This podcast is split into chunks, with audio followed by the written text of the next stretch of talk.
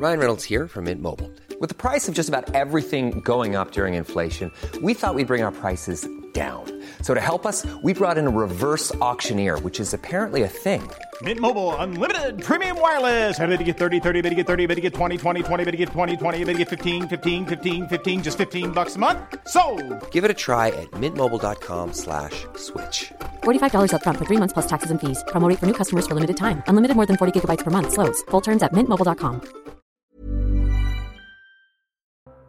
Bonjour à tous et bienvenue ce matin à l'heure des pros, des policiers attaqués, des policiers caillassés, des policiers assaillis. Vous avez vu ces images à Sainte-Soline, images qui donnent la nausée et qui illustrent la faiblesse de l'État depuis des années, État qui rechigne à punir le plus sévèrement possible ceux qui agressent les policiers.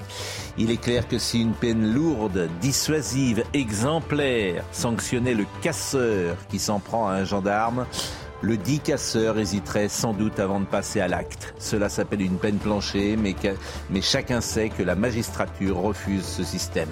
Qu'on ne s'étonne pas ensuite de la présence de ces jeunes gens dans les Deux-Sèvres venus pour casser du flic et qui effectivement ont cassé du flic, blessant 47 gendarmes. J'ajoute qu'une sévérité judiciaire protégerait aussi les manifestants peu enclins à se mobiliser s'ils connaissaient les peines qu'ils encourent. Un manifestant de Sainte-Soline est toujours ce matin entre la vie et la mort. Dire ces mots sonne comme une évidence. Il faut changer la loi, mais surtout changer euh, le logiciel qui gouverne la France depuis trop longtemps, tant celui-ci n'est plus adapté au monde d'aujourd'hui. Il est 9h, Audrey Berthaud. À la veille d'une dixième journée de mobilisation contre la réforme des retraites, Emmanuel Macron reçoit ce midi Elisabeth Borne et les principaux cadres de sa majorité. La Première ministre doit présenter la feuille de route des consultations qu'elle compte mener. Elle souhaite également mettre de l'apaisement avec les syndicats et recevra les partis d'opposition début avril. La grève de carburant continue. Le gouvernement a activé des réquisitions de salariés dans les raffineries. Mais malgré cette mesure, les approvisionnements dans les stations-service restent compliqués. Une station sur sept, soit près de 15% des stations-service, manquent au moins d'un carburant en France. Enfin, au sud des États-Unis, le Mississippi est dévasté après le passage de tornades ce week-end. Au moins 25 personnes ont perdu euh, la vie. Le président américain Joe Biden a évoqué des images déchirantes et souligné que l'État fédéral ferait tout ce qu'il pourra pour aider aussi longtemps qu'il le faudra. J'en ai tellement assez de euh, citer cette phrase de Bossuet Dieu se rit des créatures qui déplorent les effets dont elles chérissent les causes. On est ce matin avec euh, Elisabeth Lévy, Philippe Bilger, Gérard Leclerc, Nathan euh, Dever, Gauthier Lebret et Alain Bauer. Vous nous direz d'ailleurs ce que vous en pensez. Vous êtes professeur de criminologie. Euh, vous venez de publier d'ailleurs euh, un livre qui s'appelle Au commencement était la guerre. Bon, c'est c'est vrai que c'est pas c'est pas d'une folle gaieté puisque euh, vous expliquez que la guerre euh, euh, faut, faut préparer euh, la guerre qui vient pour retenir la paix qui, la paix qui s'en va. Bon. Bonjour. Bonjour. Eh oui. Pourquoi la résistance est toujours un beau, Oui. une belle mission? Oui. C'est la désolation, le désespoir Bon. qui est un mauvais état. Puisque vous situez Bossuet, il y en a quelques-unes d'autres dans le genre. Oui, j'entends bien, j'entends bien, mais c'est pas, c'est vrai que notre époque n'est pas d'une folle gaieté. Mais simplement, le criminologue que vous êtes, ce que je dis, qui est une parole simple, disons-le, que je qualifierais de bon sens, c'est-à-dire que si euh, les gens que vous, voyez sur le terrain, s'ils savent, au moment où ils en, envoient un pavé, qui seront 10 ans, 10 ans, on attaque un flic 10 ans, comme ça c'est clair, 10 ans, s'ils le savent, est-ce que ça s'arrête ou pas? Non. Je laisse le magistrat parler à côté Non, de moi, je- mais il a raison. Je, je- Mais il a pose raison. une question parce que Non. en fait je traduis Parce que si la peine de mort, les est- autres peuvent si la peine de penser. mort était dissuasive, il n'y aurait plus d'assassinat. La démonstration est faite que ça ne marche malheureusement pas c'est pas comme la ça. même chose si vous me permettez. Ah, Parce bah, que c'est pas, je suis une pas sûr que ce soit non, les mêmes mais le ressorts. lancement mais de enfin. le lancement de pavés, euh, d'instruments contondants, de boules de pétanque sur des individus clairement identifiés, c'est une tentative d'homicide. C'est pas un désordre public. comment on peut tolérer ça L'incendie Vous voulez que je criminel- vous montre Ah mais je ne tolère rien, je vous Mais explique mais comment ça Mais pourquoi ça vous voulez pas un jour tenter Mais ça a, tenté- ça a été tenté, ça ne Quand marche pas. Quand Ça ne marche pas. Quand Quand Où Durant la période qui précède celle que vous venez de citer. Si ça avait marché, oh, ça se saurait. À l'époque, on tirait sur la foule. Il n'y avait pas de CRS ou de garde mobile. Oui. Voilà. Et, et ça s'est jamais, ça n'a jamais Donc la empêché un sévérité mouvement social pas. ou une révolution. Non, la c'est là, sévérité. on n'est pas sur un la mouvement sévérité social, là. radicale ne marche. Mais c'est quoi? Ah, vous appelez Sainte-Soline un mouvement Non, social mais vous avez en même temps que Sainte-Soline d'autres choses qui se Ah non, mais moi je vous parle de Sainte-Soline. Oui, mais moi C'est je pas- vous parle de s'est c'est formidable dans les ça un manifestations. mouvement social. Oui, Pardonnez-moi. Les manifestations sont un mouvement social. Les Gilets jaunes étaient un mouvement social. Donc Extrêmement mouvement violent, social, Pascal bien. Extrêmement Un violent. mouvement social, ça peut être un mouvement dans la société qui est tout à fait. euh, Mais il n'est euh, pas obligé, il n'est pas obligé d'être violent. C'est pas forcément bien, si vous voulez. Oui, Non, voilà, mais- c'est ni bien ni mal. Non, mais Bon, je- simplement, je- juste l'image, moi, qui m'a le plus euh, Ah oui, frappé, la parce vidéo, que euh, cette image euh, euh, qui est prise manifestement dans une, cab- pas dans une voiture de gendarmerie, et vous allez voir cette séquence, je trouve ça effrayant, pour Ah dire. vous avez raison. Absolument effrayant, et je trouve effrayant qu'on laisse les gendarmes dans cette situation. Regardez, écoutez même.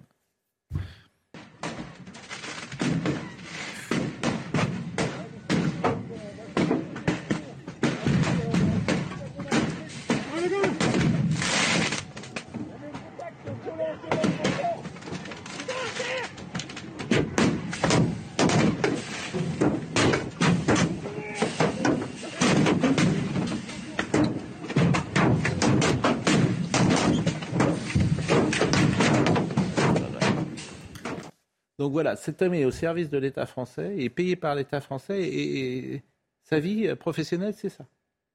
Pour ce qui est des gendarmes mobiles et des CRS, c'est simple, c'est ça depuis, euh, hélas, euh, très longtemps. Puisque la relation entre l'État et la société en France, c'est le rapport de force. Ce n'est pas la société qui l'a choisi. Hein, les jacqueries, elles ne datent pas de la semaine dernière, elles ont mille ans. C'est l'État qui sait qu'il ne peut pas négocier autrement que dans le rapport de force. C'est sa position, c'est sa posture, quel que soit le gouvernement et le régime politique d'ailleurs.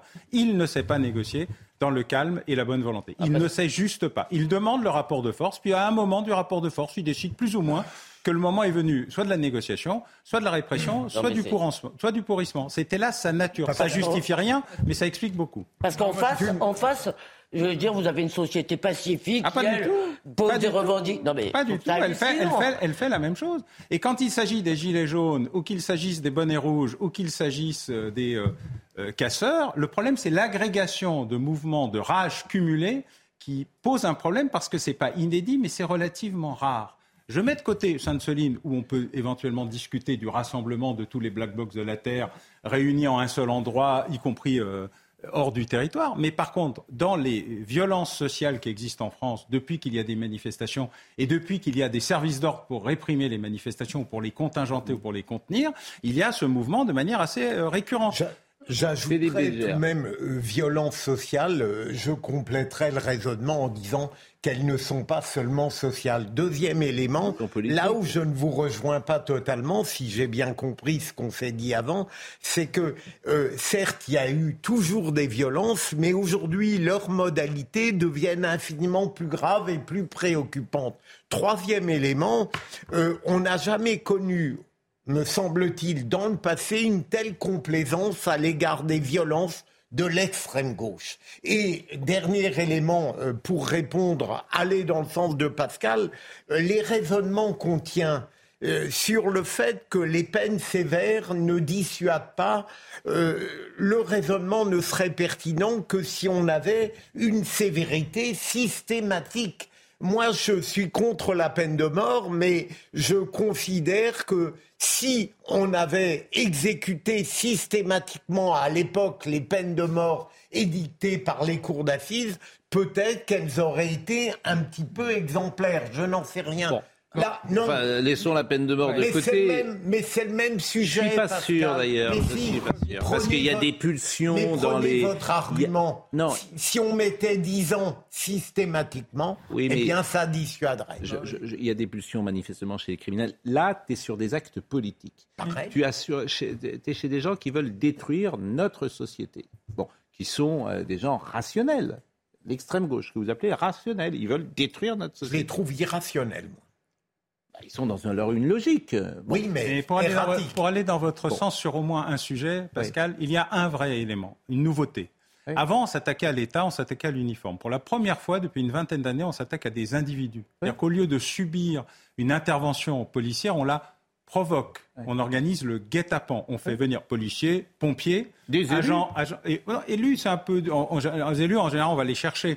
Mais dans ce cas précis, il y a une différence. C'est-à-dire euh, la- le guet-apens, la, la manipulation, le fait de faire venir pour agresser individuellement, nommément, nominalement des agents de l'État et pas seulement des policiers et des gendarmes. Mais je rappelle que les pompiers sont victimes massivement. Oui, de mais il y avait des élus, il y avait des élus de un la France changement, montre un Et très important de la Mais- mais relation il y avait, avec euh, il y la violence. des élus de la France insoumise que j'entends sur, sur des radios parler. Enfin, il y a une complaisance pour l'extrême gauche dans ce pays, pour des délinquants, mais c'est invraisemblable. Bah oui, il y a eu une libération la presse. La une J'allais c'est bien. incroyable. Bon, Incroyable. Sur, les images que vous avez euh, montrées, sur ce que vous avez dit, je suis totalement d'accord avec vous. Je Mm. suis, et je reprends les termes qui étaient employés, mais c'est pas seulement vis-à-vis de l'extrême gauche. C'est d'une façon générale, il y a effectivement, je trouve, une complaisance. Il y avait encore aujourd'hui dans les médias ce matin, où on mettait sur le même plan les, les, les manifestants blessés et les policiers blessés. Ça n'a quand même rien à Ah voir. bah, vous vous Ça réveillez. Mais je me réveille pas, j'ai toujours tenu ce discours. Simplement, je dis que cette complaisance, elle est générale et que chaque camp défend, si je puis dire, entre guillemets, ses manifestants. Quand il y a eu les gilets jaunes, il y a eu des violences aussi épouvantables contre les forces de l'ordre. Il y avait toute une partie de gens qui disaient oui, mais enfin, c'est des, euh, euh, ils ont leur raison, le pouvoir d'achat. Non. La violence, ce type Bon. de violence est insupportable. Alors. Deuxièmement, ce qui me gêne plus, non, je vais très très vite, c'est que je, je, je le- j'ai le sentiment, j'aimerais avoir l'avis d'un joueur, que cette violence, elle est partout dans la société aujourd'hui. Ça va des, des violences conjugales, à la violence dans les quartiers, à la violence contre les élus, à la partout. C'est-à-dire que Non, de ben plus là- en plus, et en plus on la justifie Mais chaque ça fois. devient cette tellement général que ça Non, passe c'est pas général. c'est C'est pas général, c'est vrai. Quel rapport entre les violences moi, ce qui me et choque beaucoup, c'est là la violence. c'est une violence, c'est une violence et qui est souvent excusée, Mais c'est justifiée. une façon de noyer le poisson. On excuse les violences conjugales dans ce pays Oui, beaucoup longtemps. On a parlé de crimes passionnels, on a parlé de, etc. On parle d'aujourd'hui, c'est faux. C'est faux. Moi, je cas, pas les Tu noies le poisson. par exemple. Moi, je m'aperçois que dans un domaine que je connaissais un peu, qui était le football, les Anglais, euh, il y avait les hooligans qui existaient dans les années 70, ils n'existent plus aujourd'hui, puisque des mesures drastiques ont été prises. Voilà. Je veux bien que vous m'expliquiez, Anna Bauer, qu'il ne faut pas une très grande sévérité, mais vous m'étonnez. Parce que euh, sur les hooligans, ça a été d'une très très grande sévérité, les mesures qui ont été Ah, prises. mais je partage l'avis de. Philippe Le problème, c'est pas la sévérité dans les textes, c'est la sévérité dans les actes. Oui, bah. pour ce- ah bah, c'est un vrai Oui, mais sujet. c'est pareil. Oui, mais la, Et j'ai dit ça avec un magistrat. à oui, mais la magistrature, elle rechigne parce qu'elle trouve, me dit-on, j'ai jamais été un magistrat de ma vie, mais une partie là aussi de la magistrature considère qu'au fond, euh, c'est assez légitime, visiblement, euh, ces colères sociales. Vrai ou pas? Il y a quelques magistrats qui conçoivent ça de manière Un peu plus aberrante. que quelques. Bon, C'est alors. la société je- qui est coupable et pas le transgresseur. Voilà. Bon, je voudrais, euh, par exemple, je voudrais vous montrer ce gendarme qui a été évacué. Moi, je ne sais pas, je, je- je- je n'arrive même pas à comprendre comment on peut euh, ne pas avoir un minimum de compassion pour ces gens qui sont sur le terrain. Et, quand je vois effectivement l'espace médiatique, la manière dont sont traités les policiers en France ou les gendarmes, vous avez vu ce, gendarme qui a été évacué. euh, on le joue en séquence. Euh, exactement.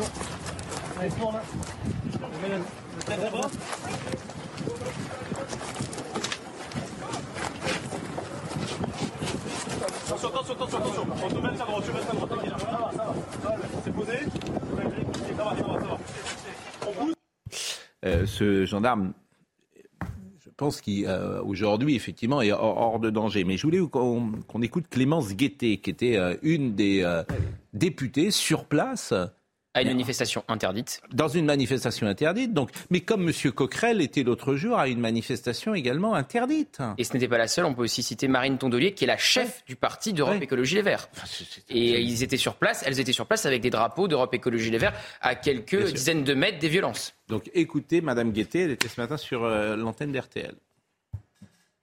parce que des gens viennent pot- potentiellement avec des armes et du danger, on tire dans le tas. C'est ça la doctrine de maintien de l'ordre à la française maintenant.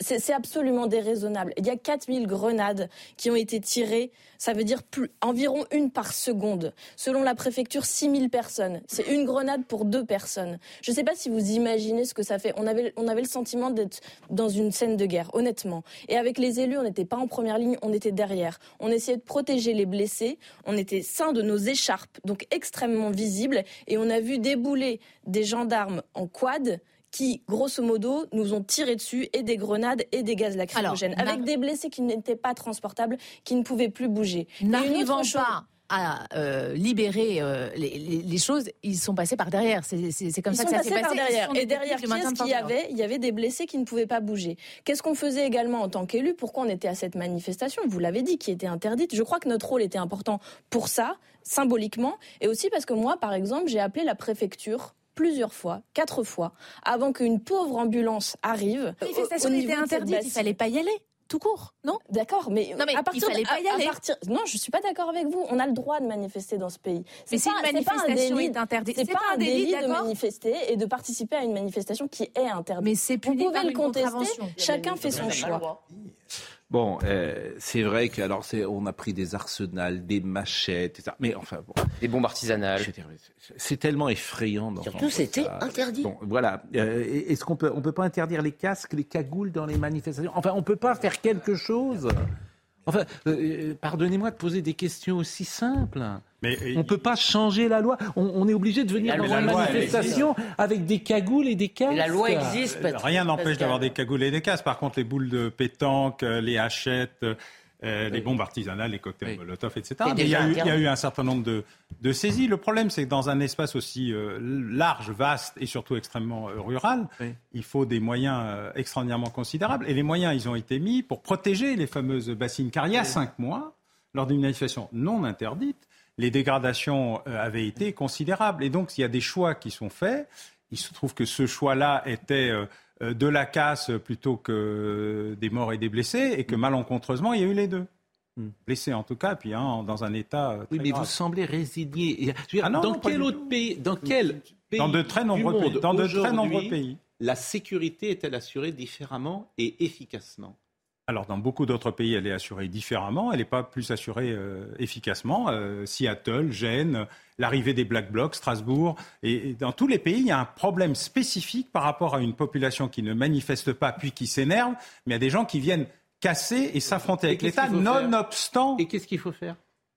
Qu'est-ce qu'il faut faire? Oui. Ah ben, J'explique depuis des années qu'on doit adapter le, ma- le maintien de l'ordre aux manifestants et pas l'inverse. Le fait de demander aux manifestants de respecter la loi et d'expliquer que la loi va Mais s'appliquer. ça veut dire quoi concrètement? Ben, ça veut dire que vous mettez des unités de plus en plus mobiles, du renseignement de plus en plus euh, infiltré, des capacités de plus en plus fortes de rapidité. C'est ce qui explique les quads, qui est une nouveauté chez les gendarmes, comme euh, les braves euh, sont une nouveauté. Mais ceci, après ça, il faut aussi les former.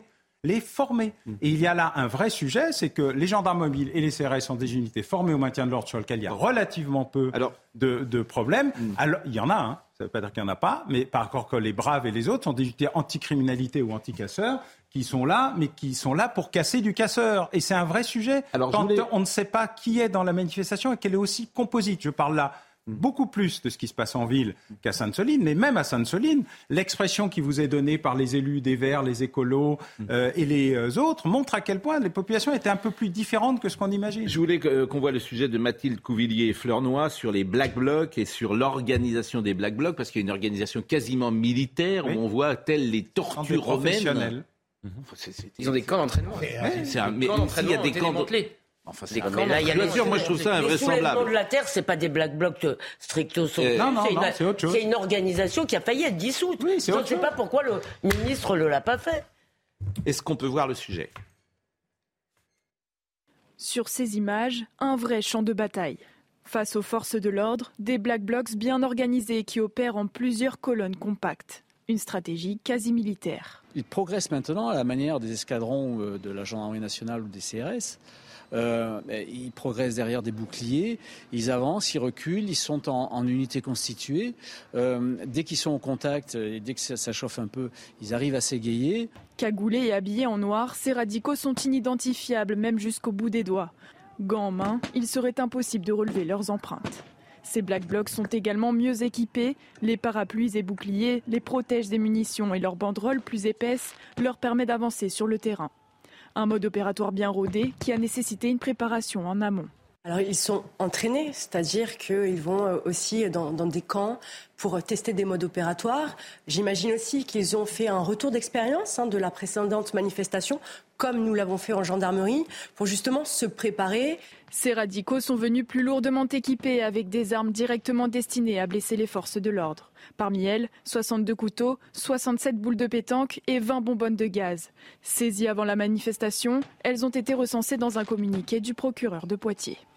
Vous avez quand même des réactions. Jean-Luc Mélenchon, euh, à cette violence policière à Sainte-Soline, en fait, c'est effrayant. En fait, le rôle de Jean-Luc Mélenchon depuis des semaines, avec là aussi une complaisance médiatique, mais invraisemblable invraisemblable, interrogé par tous les journalistes de France, euh, à cette violence policière. Et il dit sans les braves, sans ce cirque, il ne se passerait absolument rien d'autre qu'une marche dans les champs.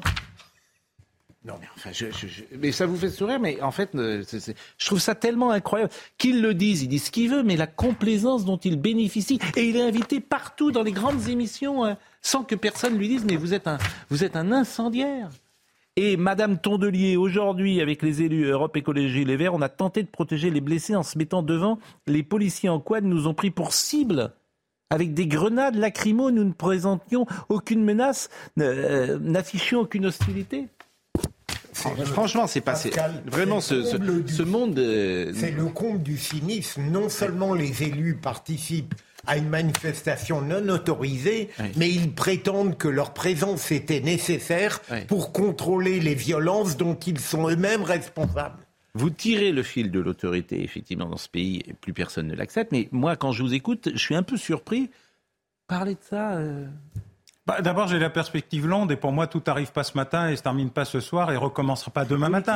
Je ne suis pas, je ne suis Donc, pas, alors, je ne suis pas amnésique du maintien de l'ordre. Mais est-ce qu'aujourd'hui, est alors la question, on va la poser différemment. Est-ce que vous avez le sentiment de vivre une séquence plus violente qu'il y a 20 ans?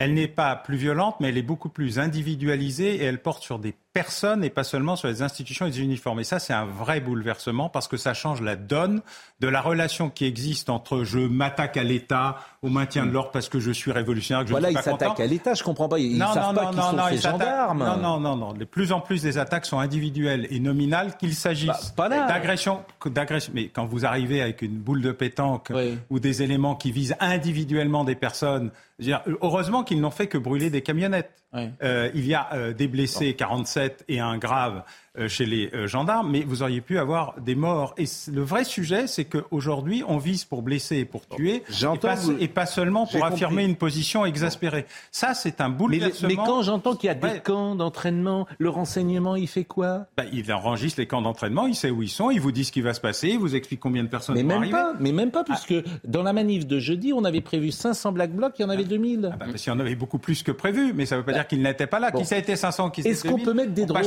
Est-ce qu'on pourrait mettre des drones alors, alors, on va pouvoir, euh, puisque dans le texte JO 2024, euh, il, qui est prévu pour les JO, il y a toute une série de nouveaux dispositifs qui vont avancer, mais les drones n'arrêtent pas les voleurs avec leurs petits bras musclés, ni les, non, ni mais, les casseurs. Mais, mais, les drones identifient peut-être, renseignent pourquoi. Des gens qui, sont habillés le... en, des gens qui sont totalement habillés en noir, qui sont déguisés, Et pourquoi on n'utilise pas le paintball? Et alors? Bah parce qu'on peut les retrouver Et les ensuite. Black Blocs, ils changent leurs vêtements. Faut, faut voir. Oui. Vous avez d'excellents reportages sur votre propre chaîne qui vous expliquent les modes justement très professionnels bon, des Black Blocs. Après, vous arrêtez les amateurs, ce qui est déjà pas si mal. Non mais justement, les, le renseignement mais... notamment doit servir, normalement devrait servir à ça. C'est-à-dire ce que vous appelez les professionnels des Black Blocs. Pourquoi on ne peut pas intervenir avant? Mais ça arrive. Les interpellations préventives avant, arrivent depuis bah si, si, mais elles arrivent comme elles peuvent, avec euh, y compris euh, une très grande mobilité, puis surtout l'arrivée de ces petits appareils crée les conditions bon. de mouvements extrêmement spontanés, ce qui était le cas dans les feux de poubelle et les agressions qui ont eu lieu pour euh, harceler et surtout épuiser euh, les forces de l'ordre dans les manifestations euh, bon. parisiennes. Là, c'était une concentration particulière sur un endroit particulier à Sainte-Soline, mm. mais en la matière, le renseignement a fait bon. son métier. Après, cas, le renseignement, il faut faire quelque chose et il faut le faire dans des conditions qui sont... Monsieur Bauer, peut, de manière préventive, interpeller tout ce petit monde? La réponse, et ils ont essayé, ça n'a pas marché. Monsieur, moi, il y a Pierre Griner qu'on avait reçu dernièrement, qui est le maire de Kiev-Réchin, et qui me dit, juste une petite remarque, on peut déployer tous les moyens qu'il faut en termes d'effectifs et de matériel divers et variés pour le maintien de l'ordre. Attendez les peines qui seront ordonnées par la justice envers ces bandits qui tuent les fonctionnaires de police. Il a raison, les peines. Et moi, j'ai commencé comme ça. Je suis désolé de, de- de- de donner un sentiment qui, je pense, est partagé par le plus grand nombre. Ces gens, si vous les mettez très longtemps à l'ombre, ça fera réfléchir les autres. je vous assure. Alors, vous me dites, c'est pas dissuasif, ça n'a pas marché, vous me citez la peine de mort. Mais Pascal, il faut les interpeller d'abord. Et ensuite, le système de preuve aujourd'hui est individuel. Et vous c'est changez une la loi. Mais Ah, bien mais sûr. là, attention à la responsabilité collective. Eh ben voilà, mais, mais Ah non, donc mais c'est la mais phrase moi, de Bossuet. pour. Je Ça n'a pas plus marché, la loi Mais c'est dangereux. Qu'est-ce qui est plus dangereux que ça mais je- veux dire, à partir du moment où vous avez des gens. juste un point Mais vous soulevez, ça fait 50 ans que vous soulevez Bah des points. Alors Mais moi, je les soulève plus. Mais. Gérard, dès lors que vous participez à un Mais bien projet sûr. Collectif Mais dont bien la sûr. finalité est la violence, Bien eh bien c'est légitime de mettre en œuvre une responsabilité Mais en fait, collective. le, le problème de ces discussions, c'est que on en les a eu 50 fois à partir du moment et on les aura 50 fois encore. Effectivement, tous ceux qui sont sur le terrain et qui participent à cette manifestation, tous ont la même responsabilité collective et tous sont Ils jugés sont pareil. co-auteurs. Voilà. Vous allez, mettre, vous, allez mais- mettre, vous allez mettre 6000 personnes en prison? Oui. Ah bon, d'accord. oui. S'il faut, oui, évidemment. Mais en fait, c'est pas la loi qu'il faut changer. Monsieur Bauer me regarde euh, d'un air désespéré.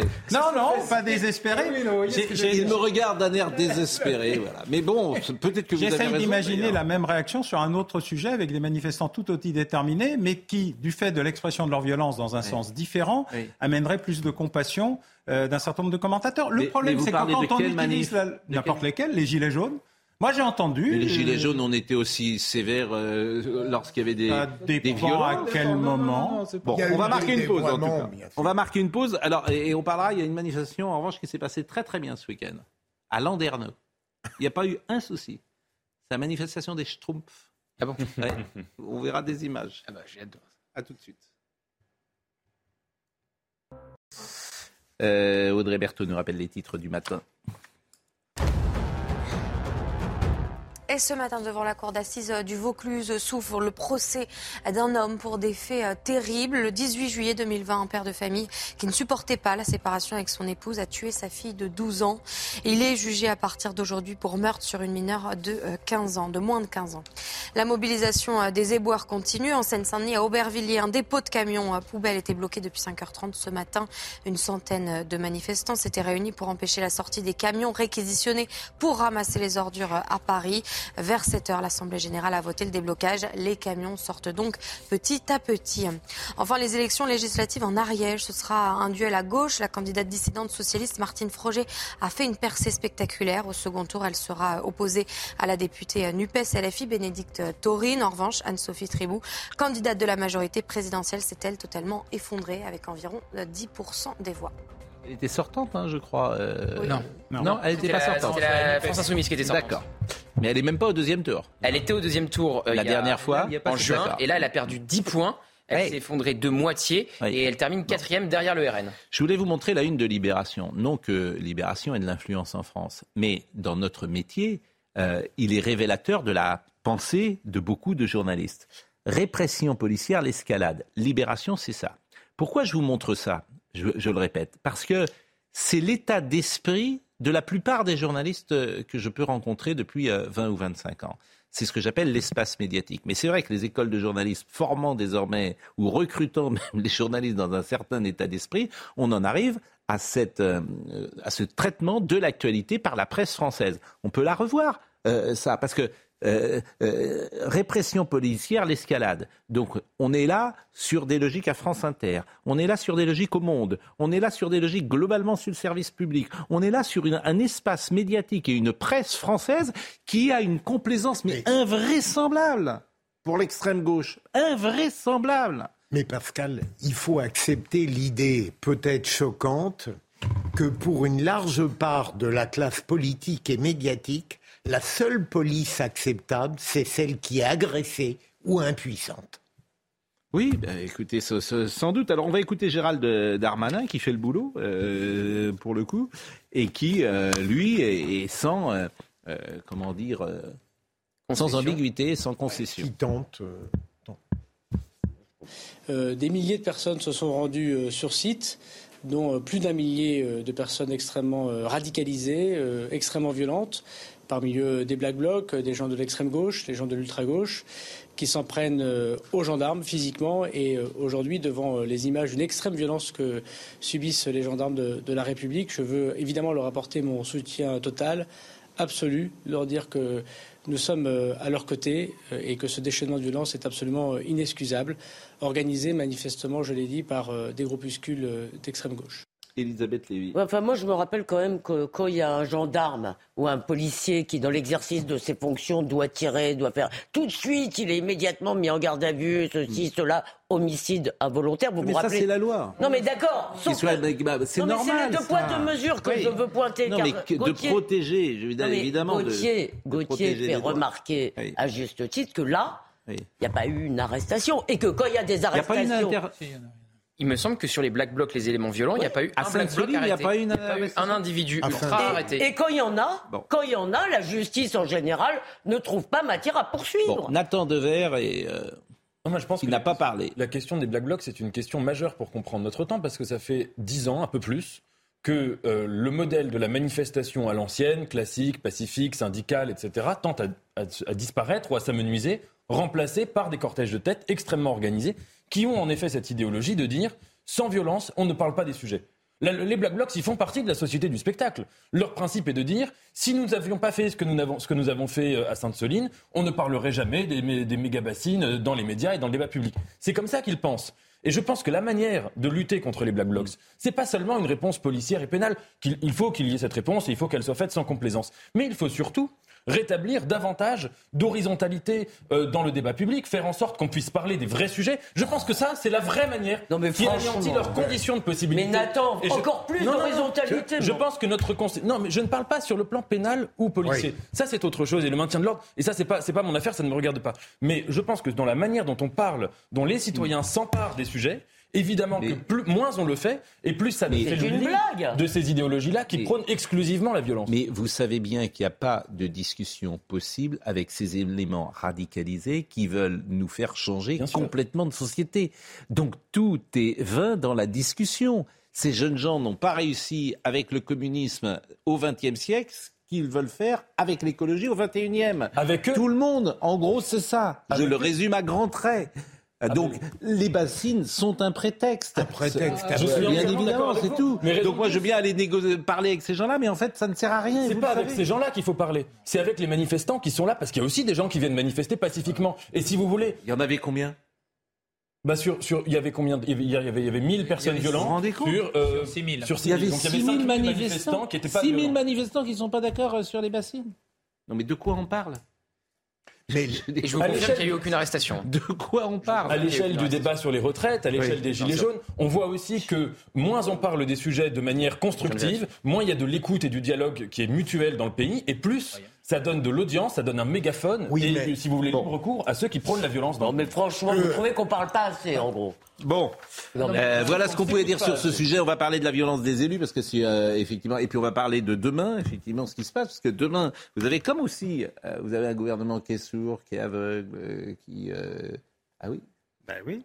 qui ne veut, bah, voilà, qui, qui explique que tout, non pas tout va bien, mais en tout cas qui ne bouge pas, qui ne bouge pas. Donc demain, vous avez encore une séquence qui arrive, et puis après-demain, et puis après-demain, et puis ça, ça ne Qui ne devrait pas être totalement pacifique, comme indiqué par les Bien gens sûr. qui eux-mêmes disent nous sommes des manifestants pacifiques, mais l'absence de réponse aux manifestations pacifiques ouvre la voie à l'utilisation de la violence par des manifestants exaspérés et par des black blocs qui viennent en profiter. Là, c'est deux sujets évidemment euh, qui sont différents. Mais je voulais qu'on voit le sujet sur la menace des élus parce que c'est Mme Aurore Berger et puis Mme Yael Braun-Pivet qui ont reçu euh, des lettres euh, d'amour. Odieuses. Oui, des lettres odieuses. Voyons, euh, voyons. Et puis les élus sont attaqués. Alors ça, c'est rejoint ce que vous disiez tout à l'heure. Les, élus- les élus, les- en fait, plus personne va vouloir faire de la politique parce que la stratégie de ces gens-là, c'est d'empêcher que des gens qui ont de la qualité fassent de la politique, disant il y a trop de coups à prendre. C'est ça, et ils vont gagner. Ils veulent montrer que l'État est gagner. impuissant. Bien sûr. Ils vont gagner, les gens qui ont de la qualité, ils dire, on va plus y aller. Bien sûr. Vous me regardez euh, Non, non, je vous écoute. Je, je partage euh, ce point de vue. Je Oui. partage ce point de vue, mais je rappelle simplement que chaque fois que l'État a été dans cette situation-là, une réaction a eu lieu qui a submergé euh, ceux qui ont du coup découvert ce que pouvait être la vraie violence de l'État. Ils sont en train de la créer. C'est-à-dire ils, bah, ils sont les premières victimes de leur agressivité vis-à-vis de l'État. L'État se vengera. C'est-à-dire C'est-à-dire encore Bah, Dans ces cas-là, l'État, il décide de passer du régime euh, social, voire même autoritaire, au régime euh, dictatorial. Et il provoque une violence plus grande encore. C'est tout le problème de l'incapacité au dialogue et à la capacité. Monsieur Ouais, la dernière- Nathan, la dernière Nathan- fois- Nathan la- a dit des choses la extrêmement justes. Mais la dernière fois en France qu'on qu'on est passé de ce système à l'autre, c'était quand selon vous? Bah, vous avez eu ça en 1962, je crois, il me semble. Oui, c'est ça. Bah, c'est pas, je- pas il y a huit. C'est là vous faites par exemple 1900 euh, 1968 vous a été, a été une révolte sociale qui s'est traduite. 62 Vous faites 68. référence par Non, exemple je vous parle de oui, 68, mais 62 à, la- à ce qui s'était passé avec Maurice Papon par exemple quand il était préfet de police. Euh, pas seulement, non, je vous parle aussi euh, d'une situation particulière euh, dans un des départements français qui a choisi l'indépendance. L'Algérie, d'accord. Euh, voyons le sujet et la menace qui pèse sur les élus aujourd'hui.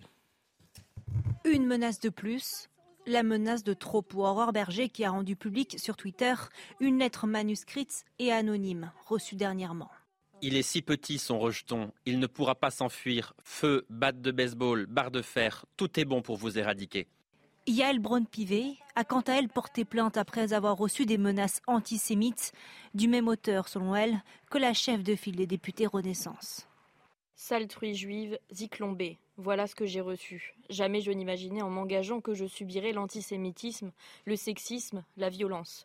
Je pense aussi aux autres élus ciblés, mais l'engagement politique reste nécessaire. Dans un contexte de tension maximale liée à la contestation de la réforme des retraites, les députés favorables au texte subissent une vague d'insultes et d'intimidations. des menaces personnelles sur ses enfants, des dégradations sur sa permanence. Ce qu'on assiste actuellement, c'est sans précédent. En quelques jours, une vingtaine de députés de la majorité et de LR ont été visés, portant leur nombre à 56 depuis le début de la mandature. La véritable solution, c'est essayer de relégitimer euh, justement les élus et, et la démocratie. Mais ça, c'est une difficulté euh, au long cours. L'Assemblée nationale a annoncé qu'elle se porterait systématiquement partie civile lorsque des députés déposeront plainte. Bon, c'est vrai que euh, un mouvement plus large et qui touche aujourd'hui euh, toute la violence. C'est vrai pour euh, parfois les personnalités aussi hein, qui sont attaquées, euh, personnalités du monde artistique, pourquoi pas journalistique, etc. Tous ceux qui sont en situation euh, de visibilité sont aujourd'hui fortement attaqués comme ils ne l'étaient pas de la même manière dans une France plus bonne enfant il y a 50 ans. Mais dans une France sans réseaux sociaux. Mais par ailleurs, là, c'est pas des réseaux sociaux. Vous avez remarqué, c'est une lettre. Et honnêtement, on se posait la question est-ce que il faut donner de la publicité? Moi, j'en reçois de temps en temps des lettres antisémites, euh, enfin, de ce genre de tonneau là. Moi, je les mets au panier euh, tout de suite. Et je euh, pense qu'il faut dénoncer tout de même. Lorsqu'on en arrive au point de menacer un nourrisson parce qu'on n'aime pas la mère de ce nourrisson, je pense qu'il y a un degré de plus dans l'ignominie. Mais le fait de dénoncer, est-ce que ça va le. Ah, non, mais, mais au moins, il y a quelque chose qui se passe. Sinon, on a une totale passivité partout qui semble valider l'ignoble. Moi, je crois, je crois beaucoup aux réactions. Bon, euh, en tout cas, euh, demain, nouvelle journée de mobilisation. Euh, Elisabeth Borne euh, a demandé aux syndicats euh, de venir s'asseoir à la table. Elle a donné un entretien à l'AFP. Elle dit apaiser le pays face à ces tensions, accélérer les réponses aux attentes des Français. Donc, ils veulent bien de discuter de tout sauf des réformes. Exactement. C'est un- une invitation à venir à la table des négociations, mais pour parler de tout sauf des retraites. donc, donc Laurent Berger a déjà répondu en disant qu'il n'était pas question d'aller voir la première ministre. Alors, écoutons Laurent Berger, parce qu'il n'est pas contrevenir quand même, mais, pour, pour parler parler des des retraites. retraites, voilà. Écoutons Laurent Berger, il était ce matin, euh, il s'est exprimé ce matin. On a été mis de côté, on ne voulait pas discuter avec Ouais. nous depuis le début du mouvement social. Il y a une crispation sociale forte, mais il y a aussi un risque de violence. Soyons responsables. Moi, j'appelle le gouvernement à être responsable et à dire, écoutez, mettons sur la table le, retrait des 64 ans. On peut dire que c'est temporaire, s'il faut, euh, il faut le dire. Mais cette pause, que j'appelle de mes voeux, et euh, discutons et retraite et travail. 49.3 euh, également, Elisabeth Borne, elle est qu'elle en ferait plus, mais elle peut plus en faire. Donc de toute Si, façon, elle peut là, pas en faire, non, elle ne pouvait plus en faire. Elle, alors, c'est euh, illimité sur les ouais. textes budgétaires. C'est Oui, donc- illimité sur les textes budgétaires. C'est limité pour les autres textes. Sauf qu'elle a dit, je ne veux pas en utiliser pour les textes qui ne sont pas budgétaires, sauf qu'elle en a utilisé 11, mais sur des textes budgétaires depuis le départ. Donc c'est une Oui. fausse annonce de la première Donc, ministre. donc, et puis c'est nous prendre pour. euh, Et Pascal, pour montrer encore un signe d'incohérence, la veille, Elisabeth Borne dit on a répondu à l'attente des Français avec cette loi sur les retraites. 7 sur 10 sont contre la réforme. Absolument. Et on en revient au débat qu'on avait tout à l'heure sur les violences, même si c'est un sujet différent. C'est-à-dire que quand on, on le voit bien là, de manière manifeste, quand il y a trop de verticalité, qu'il n'y a pas d'écoute, qu'il n'y a pas de dialogue, évidemment c'est légal. Évidemment c'est légal ce qu'ils font puisque c'est les institutions de la Ve République. Mais ça crée un climat qui est évidemment négatif en Bien France. sûr. Tout le monde est d'accord pour le dire. Oui, Voilà. Et vous, avez plutôt raison sur le 49.3. J'ai dit euh, vendredi que celui qui a décidé du 49.3 est, est un incendiaire. Ah, C'est c'est- un incendiaire. Il s'appelait De Gaulle. Oui. Non. Non, celui qui a décidé Ah non. d'utiliser. Et Michel Debré. le- Mais sur les, sur les trois- Non, mais là, ce coup-ci, ce coup-ci. faut réécouter Michel, faut réécouter Michel Debré qui explique. Bien sûr, exactement. Euh, il y a- il y a un- vous avez une séquence Sur l'INA qui est formidable, Ce que, ce que n'est pas justement le Bien sûr. 49.3 et ce pourquoi il ne doit pas être utilisé, et notamment sur le statut particulier Bien du sûr. président de la République, rassembleur quand le gouvernement est diviseur. Bien sûr.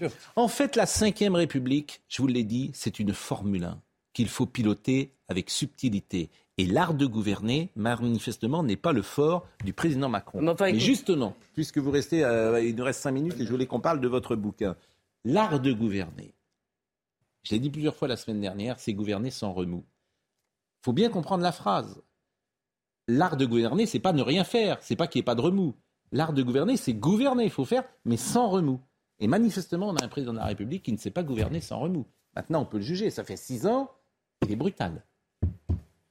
Ben, il considère qu'il a bouleversé le genre, que la nature de son élection et de sa réélection lui donne un statut euh, très particulier. Les deux corps du roi en version euh, 2.0 euh, euh, alourdi et effectivement l'ensemble de la gestion des phénomènes de crise. Car c'est vrai qu'il a un problème particulier, c'est que d'habitude on a une crise derrière l'autre. Là, on les a toutes ensemble. Moi, je souhaite à personne d'être président de la République, ni cette année, ni l'année prochaine. hein. Oui, mais- Quoi qu'on pense du président de la République. D'accord avec vous, mais, Mais euh, il, a, il a une nature particulière qui est de penser, et c'est-à-dire c'est ce qui explique le- la relation avec Laurent Berger. Laurent Berger est son seul allié potentiel. C'est le seul homme qui voulait une réforme des retraites, pas celle-là. Une retraite à point, qui réglait toute une partie des problèmes sans en créer d'autres, qui permettait de gérer euh, les, carrières longues, les carrières difficiles, de faire, bref, sur un modèle qui existe et qui fonctionne très bien. Agir Carco, qui est bénéficiaire, qui est bien géré, et même la CGT est dedans, à l'unanimité, dans la joie et la bonne humeur. Et pourtant, il décide de s'en faire un adversaire et, comme dit Laurent Berger, de le gifler. Il y a un sujet, je le reconnais, De très particulier. Mais c'est aussi valable pour l'ensemble des autres crises. il y, a, il y a un sujet de psychologie? Ah, j'en sais rien, je suis pas psychiatre, c'est pas mon, oui, quoi, c'est pas vous- mon métier. Non, c'est c'est ce un sujet de style. C'est un sujet de style. Il, a voulu, style, il a voulu, et il a fait campagne pour détruire l'ancien monde. Je rappelle qu'il a écrit un livre qui s'appelle Révolution. C'est pas pour rien. Hein.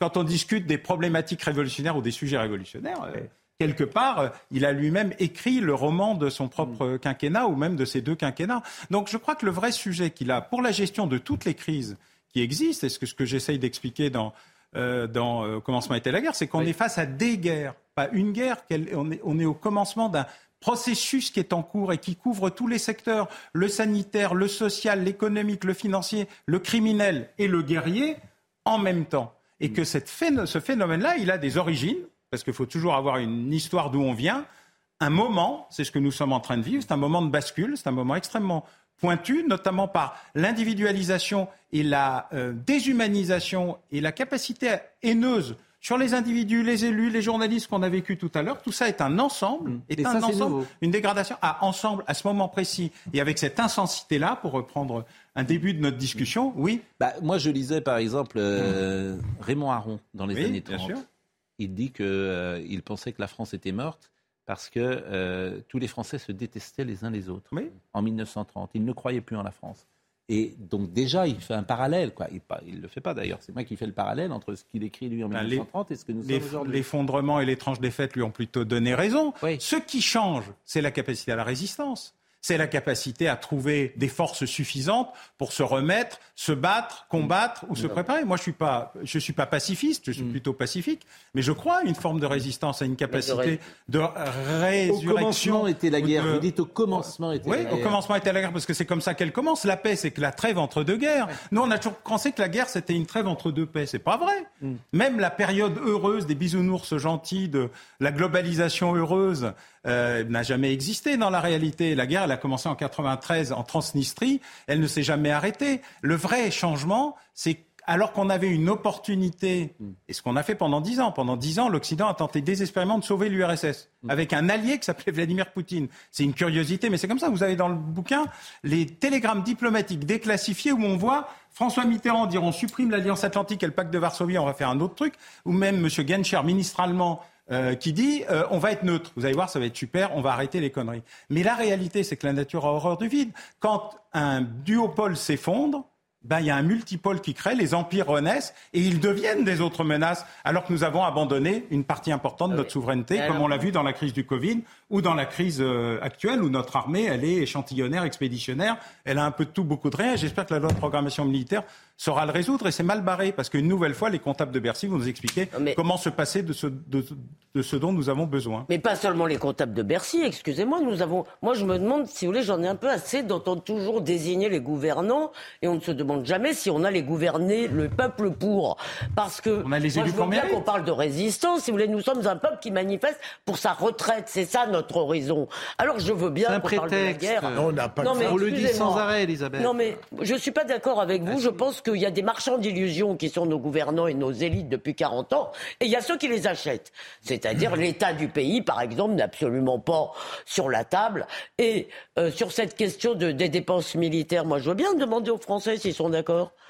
Et vous allez voir qu'ils veulent tous, ils veulent tous que non, ils veulent de la dépense sociale, pas de la dépense militaire. Vous sous-estimez ce qu'est la résistance dans ce pays. Moi, je l'ai vu passer après les attentats, notamment dans les gens qui sont venus s'inscrire dans les la forces résistance, sur, la résistance sur le Covid, je ne l'ai pas vu beaucoup. hein. Ah, vous avez tort. Tout le monde a accepté. Mais oui. Non, pas du tout. Non, la démonstration, en effet, regardez, regardez ce qui se passe dans le pays. Vous avez reçu il n'y a pas longtemps euh, une, euh, une femme qui écrit un ouvrage qui est parmi euh, les premières Oui. ventes, même devant Éric Mais, Zemmour. mais on m'a accusé de l'avoir reçue, cette femme? Madame Henrion Moi, je suis pour que vous re- receviez témoin, y compris Jean-Luc Mélenchon, parce qu'au moins, ça pourrait être Mais un moi, sujet intéressant. mais il viendra pas ici. Ben, c'est dommage. Mélenchon. Il devrait. viendra- mais non, il, devrait. Il viendra pas, bien sûr qu'il viendra pas. Il va sur des plateaux où effectivement on lui parle euh, plus Mais gentiment. il devrait. Il Parce devrait qu'on lui parce dirait des un- choses d'ailleurs. C'est un espace euh, de débat. Mais moi, je crois justement à la capacité des Français et notamment Mais des vous avez jeunes. raison sur le bouquin. Mais le bouquin, comment il est présenté complotiste hein? Ce- Moi, je peux pas avoir d'avis sur ce livre. Je n'en ai pas au fond. J'ai donné moi- la parole à cette femme. Je, ne- je- Moi non plus, mais les Français- les ils en ont mais, un mais quand ils quand vont à la librairie. Quand elle s'appelle donc, euh, c'est une Henrion. Claude. Henrion, voilà. Elle est spécialiste de l'ARN, etc. Mais partout, je me suis fait quasiment insulter. Vous donnez la parole, complotiste, etc. Il y a une version officielle et on n'a pas le droit euh, euh, d'entendre une autre version. Et cette dame, elle est allée ni sur France Inter, ni sur C'est à vous, ni sur le service public, ni sur les H. Salamé. Elle est allée personne. Elle est blacklistée. Blacklistée. Donc la résistance, la résistance de qui? Ben, la résistance de ceux qui choisissent d'autres moyens de se faire entendre. Et je ne dis pas qu'elle a, elle a raison. Je- pour avoir lu le bouquin, je suis plutôt très dubitatif sur une partie de ses arguments, mais c'est pas la question. La question centrale, elle est que, contrairement à une idée, ce pays n'est jamais véritablement fini. Il a toujours un moment où il est dans le ressaut et le- la Eh ben, ressource. Et je crois qu'il y a, y des générations qui sont là pour ça. Eh bien, écoutez, euh, comme vous devez à 10 heures nous quitter, euh, vous nous Et laissez... vous aurez mon excellent camarade Nicolas Bavrez. Exactement, qui va arriver. Démocratie et contre-empire euh, autoritaire. Il y a d'ailleurs un point commun entre votre bouquin et, et- et le sien. Il y a une phrase qu'il cite d'ailleurs La soif de dominer est celle qui s'éteint la dernière dans le cœur des hommes. La Oui. soif de dominer. Eh ben, moi, je crois que derrière la soif de mie, il y a la soif de résister. Bon, mais il y a parfois des gens qui, aiment, qui n'aiment ni être commandés ni commandés. Ça peut arriver. Ça arrive. Oui, Ça arrive. Généralement, ils sont sous- nés sous le signe de la Vierge. Je La dis, soif. euh, Ah ben Ouais. c'est mon, alors c'est mon cas. Généralement, généralement, ce sont des gens qui n'ont pas envie de dominer le monde, mais qui n'ont pas non plus envie d'être. euh, Bon, vous voulez que je montre ça? Ça, Ah ben, c'est euh, les valses de euh, Chopin. De, Et- par François Un peu de musique dans Voilà. un monde de brut. Parce que c'est vous qui m'avez demandé pourquoi? Ça, C'est votre ami? Parce que c'est un ami, c'est devenu un ami, et surtout Pascal, j'ai eu la chance de le rencontrer, et j'ai rarement entendu quelqu'un de plus intelligent sur le processus créatif. Ah ben, Ça m'a beaucoup. Et donc il est à Salgavo bientôt? Le 30, le 30 mars. Vous jouez vous-même du piano, Philippe? Ah non, je ne joue pas, mais je me contente d'admirer. Et vous, jouez d'un instrument de musique? Pas du tout, sinon euh, éventuellement de la contradiction. Oui, bien sûr. Et bon, je vous remercie grandement, Alain Bauer. C'est toujours un plaisir. Une image un peu plus légère, celle des Schtroumpfs. Euh, voilà, je vous l'avais promise tout à l'heure.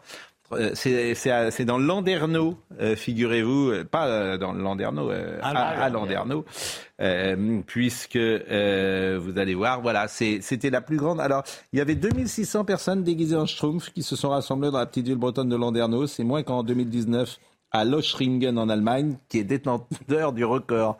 Donc euh, voilà. Alors ben là, il n'y a pas eu de voilà. C'est- il n'y avait pas de black bloc. Normal, les forces de l'ordre sont toutes en bleu. Mais ils n'ont pas battu malheureusement le record de manifestation des, des Schtroumpfs. Donc je voulais vous montrer cette, cette image qui nous a fait sourire et, il y a peu d'occasions de, de sourire. On reçoit Nicolas Baveres, démocratie contre empire autoritaire. Vous voyez, on est en plein dedans. Et puis on continuera évidemment euh, de parler de la situation euh, à, à Paris euh, et notamment des poubelles qui sont toujours présentes. À tout de suite. Démocratie contre empire autoritaire, c'est aux éditions de l'Observatoire, c'est écrit par Nicolas Baveras, que vous connaissez, qui est historien, qui est économiste, qui est également avocat d'ailleurs. Bonjour, merci Bonjour. d'être euh, avec nous. Euh, quand on lit vos deux bouquins, euh, celui de Monsieur euh, Bauer et le vôtre, dans la continuité, ce que j'ai fait ce week-end, Franchement, le tableau est assez sombre euh, ces prochaines années. On va en parler dans une seconde. Audrey Berthaud. De violents affrontements entre manifestants et forces de l'ordre ont eu lieu ce week-end à Sainte-Soline, dans les Deux-Sèvres. Le de Niort a ouvert une enquête sur les circonstances dans lesquelles trois manifestants ont été blessés. Enquête pour déterminer la nature exacte de leurs blessures et les circonstances dans lesquelles ces personnes ont été blessées. Un manifestant est toujours ce matin entre la vie et la mort. Dixième journée de mobilisation demain contre la réforme des retraites. Les transports seront fortement touchés. La SNCF prévoit un trafic de 4 TGV sur 5 en moyenne, 2 TER sur 3 et 2 intercités sur 3. Aucun intercité de nuit ne circulera. Enfin, cette initiative à Saint-Ouen en Seine-Saint-Denis, la ville met en place un congé menstruel pour ses employés. C'est une première en France. À compter d'aujourd'hui, l'ensemble des salariés de la ville auront la possibilité de poser deux jours d'arrêt par mois sur justification médicale pour ce motif et ce sans retenue de salaire. On parlera évidemment de la journée de demain, on parlera euh, de euh, euh, la violence qui existe encore dans notre société, en tout cas qui est annoncée demain dans, les manifestations, les, grèves bien sûr. Mais Nicolas Bavarez est donc avec nous et la thèse de votre livre évidemment c'est les démocraties qui sont contre les empires autoritaires, capitalisme périra, dit euh, Xi Jinping, euh, le président chinois. Et vous dites quelque chose moi, qui m'a intéressé, parce que j'ai l'impression que le Covid-19 a beaucoup changé les choses. Et vous dites le Covid-19 a ébranlé la démocratie. L'épidémie de Covid-19 a achevé d'ébranler les démocraties sans provoquer de remise en question radicale. Elle a dévoilé de manière inattendue le manque d'anticipation et de préparation des États à la gestion des crises, les fragilités des systèmes de santé, l'éducation insuffisante de la population aux technologies numériques, l'ampleur des pertes de souveraineté en matière d'industrie et de recherche, les sociétés occidentales ont découvert leur vulnérabilité tout en affichant leurs lacunes devant le reste du monde. Ça, c'est très intéressant. On a eu effectivement euh, dans la, période récente un énorme malentendu historique parce que euh, tout le monde a cru que la démocratie avait gagné pour l'éternité avec la fin de l'Union soviétique. Au-delà même de la Covid, quand on regarde en fait le 21e siècle, euh, on s'aperçoit qu'avec cette espèce de démesure qui s'est emparée euh, des démocraties, notamment des États-Unis, en réalité, qu'est-ce qu'on a fait? 2001, euh, les attentats et ensuite une, guerre, une suite de guerres perdues, enlisées. Les, les démocraties ont perdu le contrôle de l'ordre mondial en réalité. 2008, le crack, elles ont perdu le contrôle du capitalisme. Et effectivement, 2020, la pandémie, on s'est aperçu que ces régimes qui étaient censés être les plus sophistiqués du monde et dont on pensait que sur le plan de s'il y avait un, un, secteur dans lequel mm. elles, elles, excellaient, c'était la capacité à assurer le, la santé et, et, à faire progresser l'espérance de vie. Et ben là aussi, mm. on a découvert la, la vulnérabilité euh, et, et, et la, à la fois la difficulté à gérer les, la crise et la dépendance à l'égard de la Chine.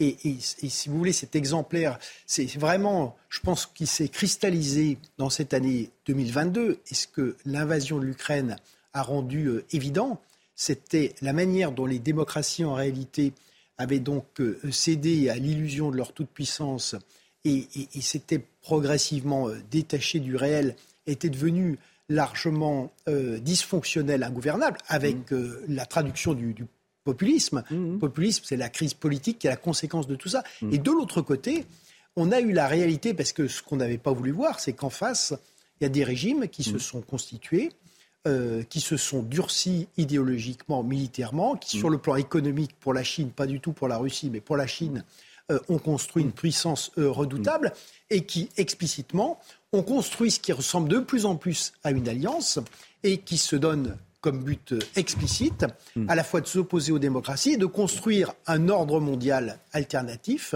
Euh, post, euh, post-occidental. Alors, une des conséquences de ça, c'est pour la France, par exemple, il faut, euh, faut, retrouver sa défense, il faut investir massivement, c'est une des pistes que vous donnez, mais vous soulignez aussi, et ça c'est un de vos thèmes favoris, qu'en France, l'État régalien a laissé sa place à l'État-providence depuis euh, bien longtemps. Et qu'il faudrait peut-être trouver un peu d'État régalien, notamment dans le financement. Un tiers du PIB. Exactement.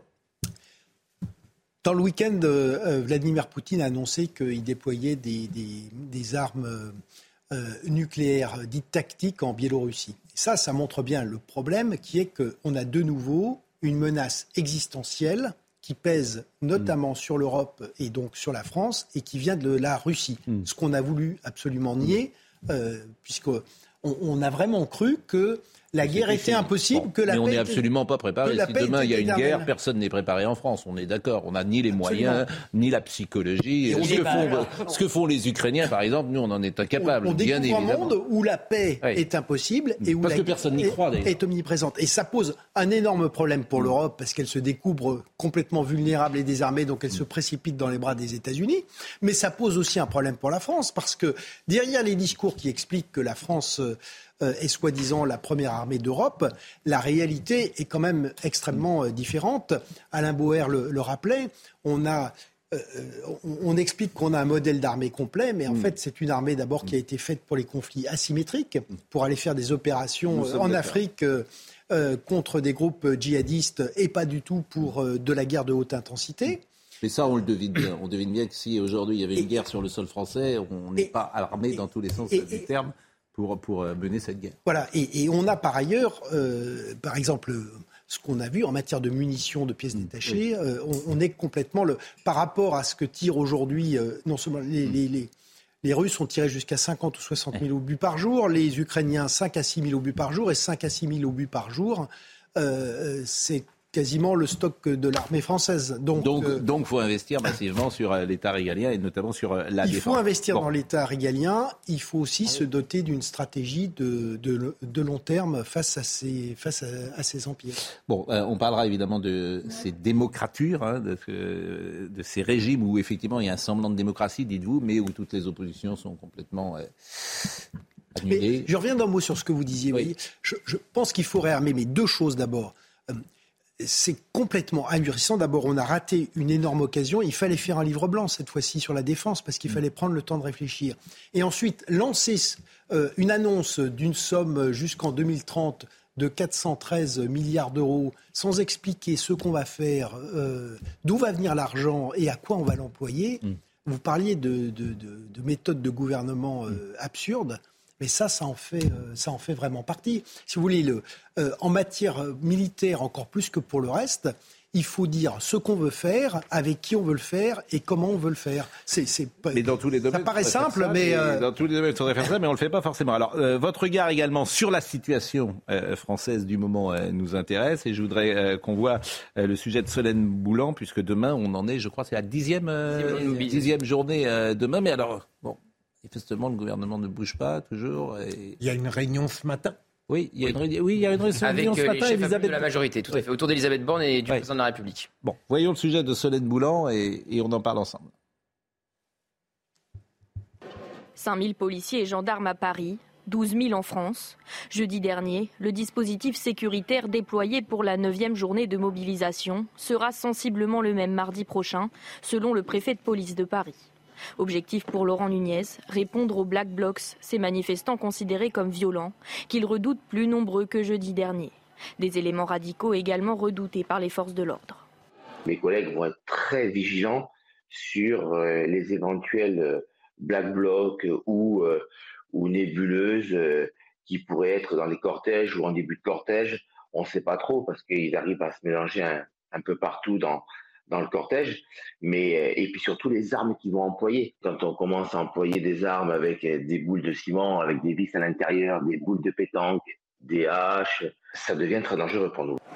Les syndicats dénoncent aussi une fatigue persistante au sein de leurs effectifs et s'interrogent sur leur organisation si le mouvement perdure. Donc, euh, il y aura des secteurs euh, perturbés. Dans un communiqué, la CGT appelle euh, également les personnels à soutenir les mobilisations lycéennes, à refuser toute répression policière contre celles-ci. vous avez pour la SNCF 4 trains sur 5 demain qui devraient quand même rouler, ce qui est pas mal, 4 trains sur 5. 2 trains sur 3 TFR, TER. perturbations sur les lignes RATP, un train sur 2 globalement. et vous avez toujours la grève des poubelles euh, qu'on pourra voir euh, dans une seconde. Je vous propose d'écouter quand même quelques Français qui ont été interrogés par les équipes de CNews. Non, je pense que la situation ne va pas se calmer. Je pense que ça, va merdouiller. Pour, euh, pour toutes les personnes qui font grève aujourd'hui, c'est des retenues sur salaire, donc ça ne pourra pas durer éternellement. C'est clair et net que ça va continuer, je pense. Un peu comme à l'instar des Gilets jaunes où ça a duré un an, un an et demi, je crois. Donc euh, oui, ça va continuer, mais ça va finir par redescendre comme toujours. Aujourd'hui, de mon point de vue, on est rentré plus dans une situation qui est euh, contre l'univers politique plutôt que contre la réforme. Et je pense qu'effectivement, il va falloir revoir euh, bah, tout simplement les partis politiques. J'étais étonné des perturbations dans les transports. je pensais que c'était les chiffres de demain, mais en fait, c'était les chiffres d'aujourd'hui. C'est pour ça qu'il y avait assez peu de perturbations, 4 trains sur 5. Bon, si on prolonge les courbes, Qu'est-ce qui va se passer puisque personne ne cède, puisque les manifestants sont toujours dans la rue et que le gouvernement ne veut pas bouger? Qu'est-ce qui va se passer On assiste, me semble-t-il, déjà, sans jouer du tout au devin, mais à une radicalisation de tous les côtés, qui était, encore une fois, euh, écrite et prévue. Quand je dis radicalisation, c'est pas nécessairement au sens de la violence physique, mais si vous voulez, c'est que à partir du moment où les conditions d'un dialogue étaient réunies dès le départ, vous avez des manifestations qui étaient globalement pacifiques. Vous aviez un débat qui était d'un degré de politisation qui était très intéressant et qui se passait ah bien. Et en face, il y avait une surdité. Qui nous savons tout ça. Nous y sommes. Mais nous l'avons dit 12 millions de fois. Oui, donc qu'est-ce qui se passe demain, après-demain hein. si, Globalement. Non, je suis désolé.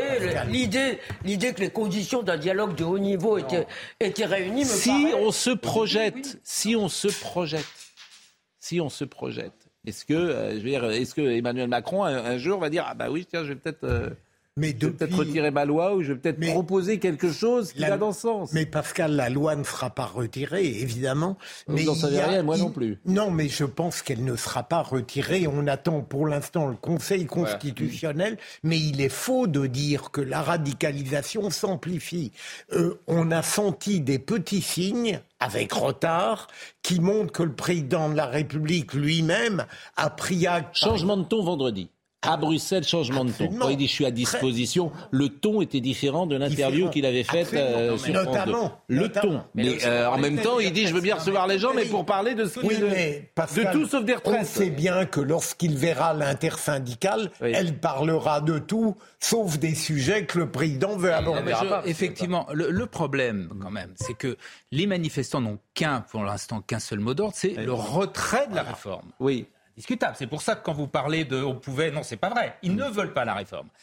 La CFDT a fait quand même une petite, une petite avancée en disant la pause.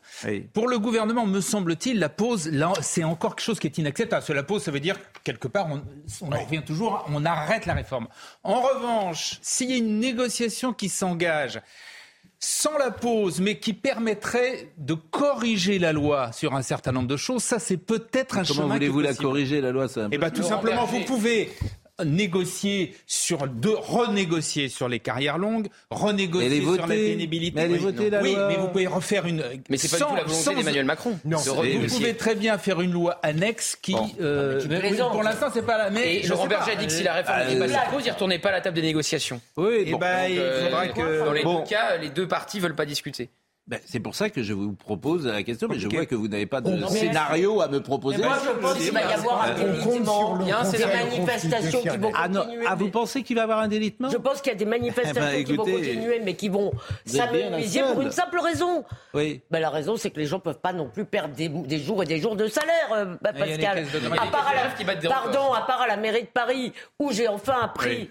Que les jours de grève des éboueurs seraient décomptés sur plusieurs années. Donc là, ils peuvent continuer, les gars, allez-y. Bon. Sinon, tous ceux qui font grève, ils peuvent pas, certes. perdre leur salaire comme je, ça. je vous assure, quoi, euh, quand vous êtes allé au bout, que vous avez enclenché tout ce que vous avez enclenché, il y a un moment, vous ne reculez pas.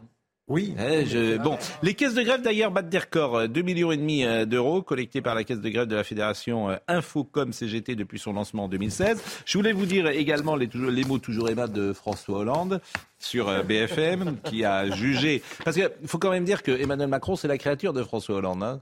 Donc Bah euh, son, son intelligence, son Il a- il a- il a- le deuxième, Bah, l'a ce- ce- il a ça s'appelle sa créature. Je suis désolé de vous le dire. Son intelligence. son- On remercie aussi François Hollande pour ça. Son intelligence et son intuition, euh, manifestement, François Hollande euh, l'ont- l'ont servi. Alors, qu'a-t-il dit François Hollande sur BFM Sans doute il y a eu une accumulation d'erreurs.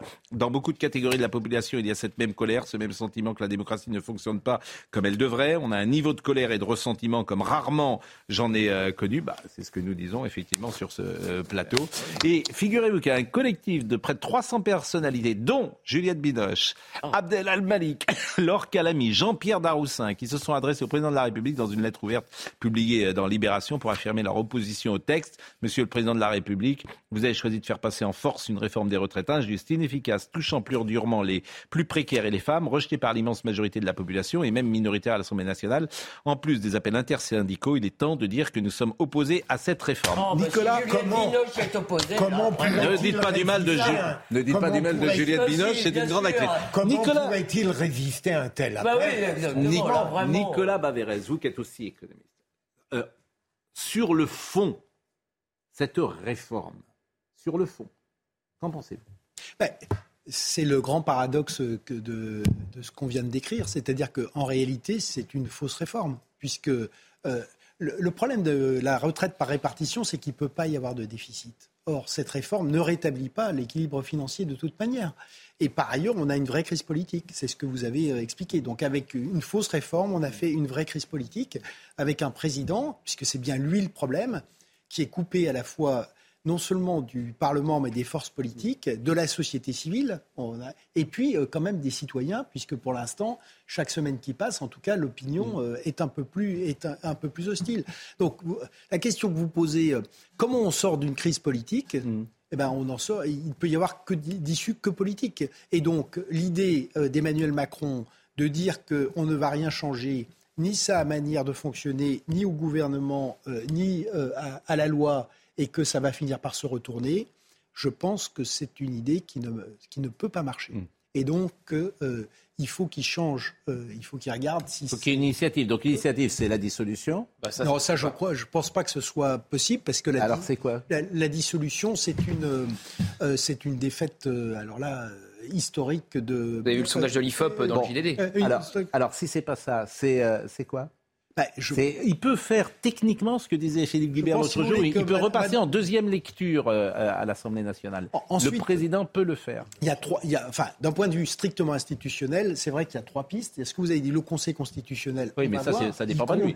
Oui, mais le Conseil constitutionnel peut, j'allais dire, le sauver en, en, en- en oui. censurant. Il y a quand même une procédure. Il y a deux choses quand même qui sont limites. Le, la procédure budgétaire pour une réforme des retraites Oui. et, et quand même, euh, sans tomber dans le, le Ça, c'est technique. hein, ce que vous voulez dire, je le dis pour les téléspectateurs, c'est que la procédure budgétaire pour avoir fait passer cette loi peut être anticonstitutionnelle. Absolument. Et, et quand même, on a un enchaînement entre donc euh, ceci qui permet d'avoir un temps contrôlé de débat au Parlement, Hmm. plus le vote bloqué au Sénat, plus euh, euh, la CMP qui finalement euh, euh, fait un, un- un projet, la commission euh, Mixte paritaire, paritaire, oui. euh, qui élabore un projet qui est quand même assez différent de ce qui a Oui. été dit. Et enfin, on termine par le, le 49-3. C'est vrai que l'enchaînement... Bon, euh, s'il n'y a pas donc le Conseil constitutionnel, c'est quoi l'autre initiative? Alors, une autre manière de désarmer la violence, c'est quand même, paradoxalement là encore, le référendum d'initiative partagée. Oui, Parce qu'on peut dire aux gens il, que...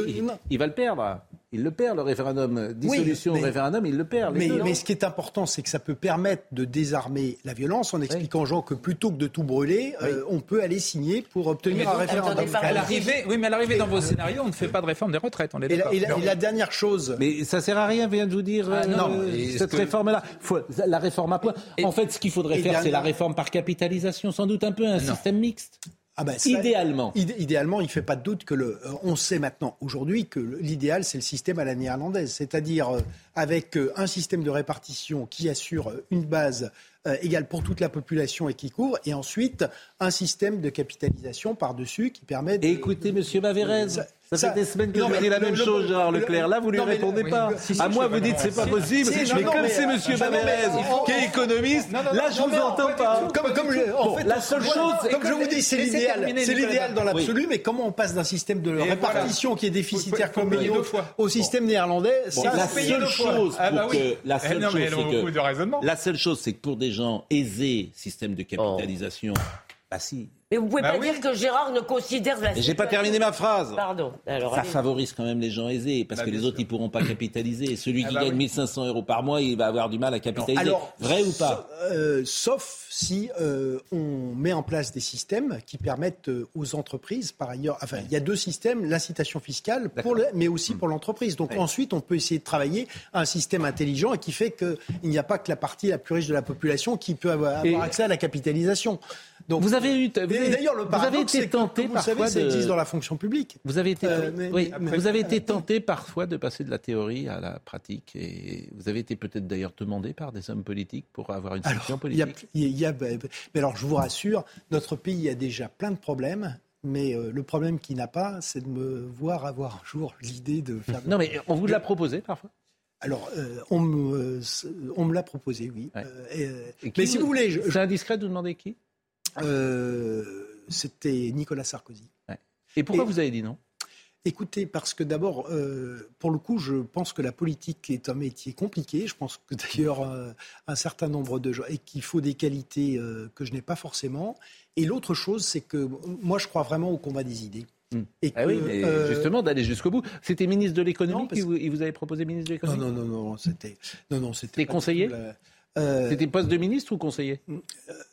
Euh, c'était non non c'était pour euh, rentrer euh, effectivement parce que le, le poste de conseiller si vous voulez Mitterrand a raison Euh, quand on n'est pas élu quand on n'est pas élu on fait pas de politique quand on est conseiller beaucoup de conseillers l'oublient mais euh, la politique c'est euh, d'être élu c'est d'être élu Mais vous avez été dans des cabinets. si je pas. absolument mais c'est pour ça que je vous dis que je n'ai Oui. jamais euh, je n'ai Bon, jamais eu de euh, Noémie Schultz nous attend, mais alors très court peut-être, très court. Pas de Sur le question. référendum, Oui, le à ma référendum. connaissance, Oui. Si l'Assemblée examine le texte, Mm. même une fois qu'il y aurait eu toutes les signatures nécessaires, il lui suffit d'examiner le texte. C'est-à-dire, il peut ne pas le perdre, c'est-à-dire, il peut, le texte peut arriver à l'Assemblée, puis après, Bon. c'est fini. Alors l'actualité. C'est le cas, non la- Pardon. Mais, mais en tout cas, c'est ce qu'on dit. Je, je pense que derrière tout ceci, parce Mm. que ça, c'est de la technique, derrière, euh, euh, Emmanuel Macron ne peut pas garder le système de, de pouvoir qu'il a entre l'hyperconcentration à l'Élysée. Son mode de gouvernement Mm. est profondément euh, euh, vicié. Si vous voulez, le général de Gaulle, il, a cons- il c'est un militaire. Et donc, la constitution de la Ve République, elle est très simple. La stratégie est à l'Élysée, l'opératif est à Matignon, le tactique euh, est, est- est, euh, chez les ministres. Mais euh, du temps du général de Gaulle, les ministres sont, sont vraiment des ministres. C'est pas des gens qui euh, annonnent des collaborateurs. C'est pas des collaborateurs qui annonnent des éléments de langage. Mais bien sûr, Et bah donc, oui. quand on veut remonter le tout à l'Élysée, ça ne marche pas. Mais- mais parce Et que- certains, Nicolas Sarkozy avait déjà fait en partie l'erreur, mais quand on regarde, euh, ça n'a jamais pris les mêmes proportions que ce que nous connaissons, euh, que ce que nous connaissons aujourd'hui. Oui, mais Donc, le- il, est, il est persuadé président de la République qu'il est plus fort que tout le monde. Il faut retrouver l'état des d'esprit de la Ve République. Il n'est pas le seul d'ailleurs, mais il y a, il y a des L'état gens. d'esprit de la Ve République, ça n'est pas le président. Il est persuadé qu'il est plus fort que tout le monde et que les autres sont des imbéciles. Voilà.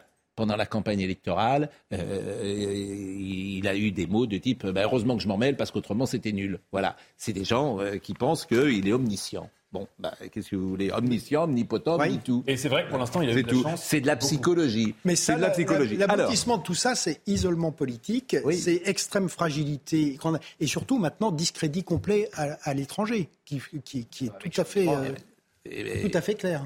Comment vous avez dit? Bah, Avec l'annulation de la visite de Charles III, effectivement, Oui. à l'étranger, la, Oui. la France rayonne pas beaucoup. En fait, ça, c'est, j'ai envie de dire, c'est la meilleure décision qu'il a prise depuis bien longtemps, quand même. Bon, démocratie contre empire euh, autoritaire, on en parlera encore euh, dans quelques instants. Sur 167 États, à votre avis, il y a combien de, de démocraties dans le monde?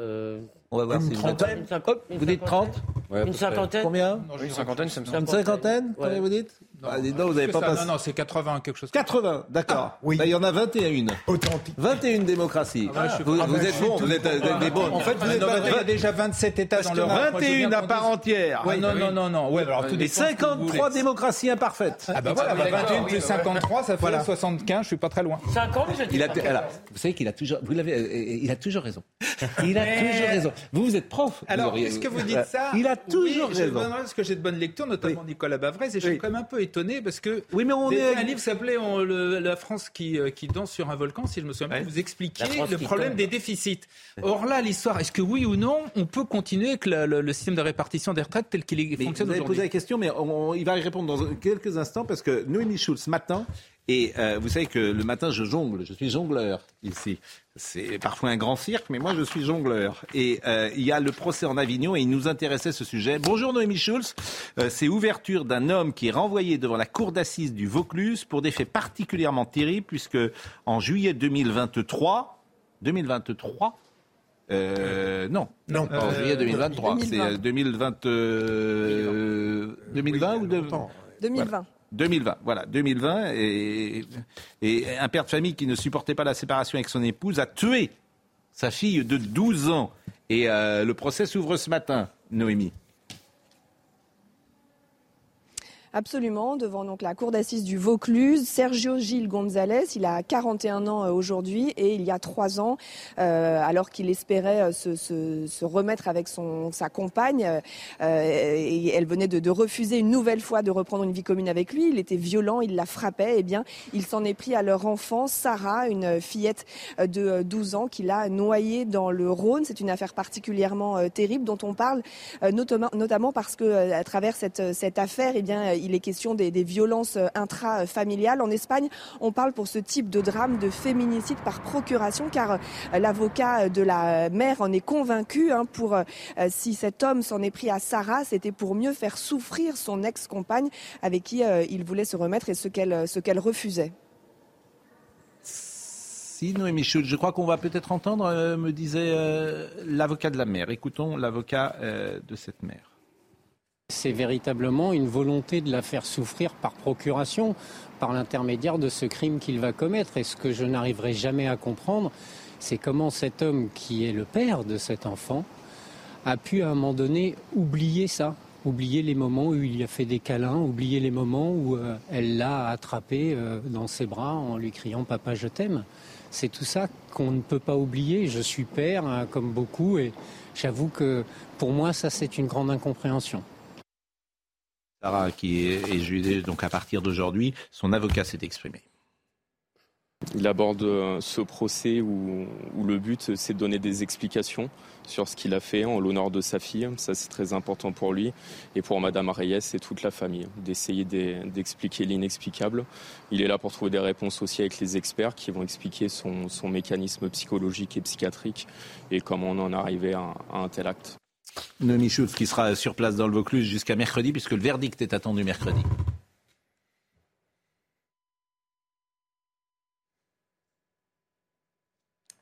Ah, malheureusement, nous n'avons pas. Merci Noémie Schultz, mais on vous a pas entendu euh, malheureusement. La question euh, de Gérard Leclerc qu'il vous posait, est-ce qu'il faut changer? Mais vous y avez répondu euh, tout à l'heure. Est-ce qu'il faut quand même faire une réforme parce qu'il y a des déficits? La réponse est oui. En, en fait, derrière la, question de Gérard Leclerc, il y a une immense question, c'est que finalement, euh, ça fait maintenant des décennies que notre pays est, sur la pente. Donc, on a dit la production diminue, les gains de productivité sont maintenant négatifs, euh, euh, le chômage reste élevé. On a... Pourquoi vous dites le chômage reste élevé? Ben, Parce que dans, le, dans la plupart des pays développés, euh, il est à 3%. Donc on est quand même à 7,2%. Si vous voulez, c'est le- Donc quand Emmanuel Macron dit j'ai le gagné le chômage. C'est le seul pays développé où le dernier excédent budgétaire est de 1973 et la dernière fois que le chômage était à 7%, c'était 1977. Mm. Ça ne veut pas dire que les autres n'ont pas eu de problème, mais partout, on est revenu au plein emploi et à un équilibre à un moment donné ou l'autre. Et donc, la question qui est posée, et euh, effectivement, les problèmes ne datent pas d'Emmanuel Macron, mais ils se sont incroyablement accéléré avec euh, notamment le, la dette Covid et, tout le reste. Qui était une erreur Le quoi qu'il en coûte était une erreur ah, Le quoi qu'il en l'expression même du quoi qu'il en coûte est une hmm. est, une faute. Bah euh, Donc qu'est-ce qu'il fallait faire? Fallait laisser euh, bah, fallait peut-être pas confiner ou au contraire fallait laisser Il fallait soutenir mais de manière ciblée. Par exemple, pourquoi est-ce qu'on a interdit aux bâtiments aux travaux publics de fonctionner alors que c'était c'est une aberration? En Allemagne ça a continué rien qu'avec ça ça faisait une différence de plusieurs points de points de PIB. Donc il y a eu une espèce d'embardé quand on regarde la manière dont l'argent a été utilisé, même chose sur la relance, même chose encore euh, aujourd'hui, si vous voulez, surtout l'idée d'avoir d'avoir mis dans la tête de tout le monde hmm. que l'argent public était gratuit et illimité, c'est ah une folie. C'est une, et donc, que se passe-t-il aujourd'hui si vous voulez Oui, mais donc, on a eu effectivement, et effectivement, on peut très bien dire, moi j'ai écrit La France qui tombe en 2000. 3, donc on peut dire que ça fait 20 euh, ans que j'écris pour rien. Euh, et, euh, mais derrière ça, si vous voulez, les choses sont en train d'arriver à terme parce que les marchés ou les partenaires regardent les choses de manière globale. Donc un pays qui n'a plus de croissance et qui n'a plus de capacité à produire, qui a un chômage élevé, qui a par ailleurs maintenant une société qui est divisée et qui craque, et un système politique qui n'est plus capable de faire de réformes, Là, quand vous avez une dette de 3 000 milliards d'euros là-dessus, un jour ou l'autre, vous allez, vous êtes programmé pour aller euh, à un choc financier important. Et euh, en l'espace d'un an, les taux, puisque l'argent il est mm. plus gratuit, on est passé de 0 à 3% Ça veut dire que le service de la dette, c'est 52 milliards, c'est maintenant le deuxième budget de l'État, euh, que la hausse des taux va continuer. Mm. Et donc, si vous voulez, le, ce qui est très triste, c'est que pourquoi est-ce qu'on a un certain nombre à avoir écrit effectivement sur ces problèmes, mais pas du tout pour euh, désespérer les gens ou pour euh, euh, se, battre sa coulpe ou être désespéré sur le pays. C'était pour appeler à la réforme et à traiter les problèmes.